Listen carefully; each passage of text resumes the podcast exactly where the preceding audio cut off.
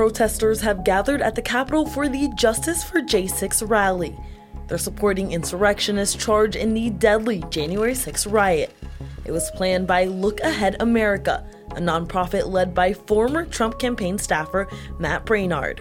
The Capitol Police Chief says they have received threats of violence associated with the rally and will, quote, take police action against anyone with a firearm. The FBI has stepped up investigations of threats against election officials after a surge in threats following the 2020 election. Local officials say investigators have reached out to election supervisors for the first time in recent weeks, some who have dealt with months of harassment.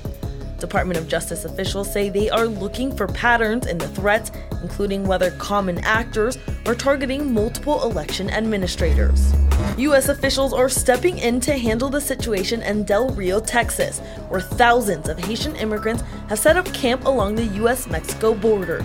The Department of Homeland Security plans to ramp up deportation flights to Haiti soon. As of right now, I believe it was 14,812 individuals um, that are waiting to be detained. As we mentioned earlier uh, yesterday, what that actually means.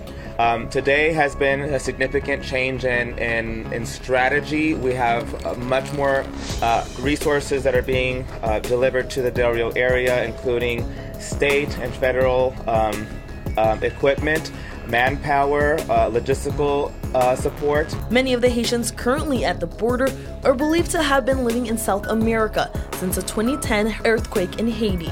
But the toll of the pandemic on the region fueled migration to the U.S. southern border.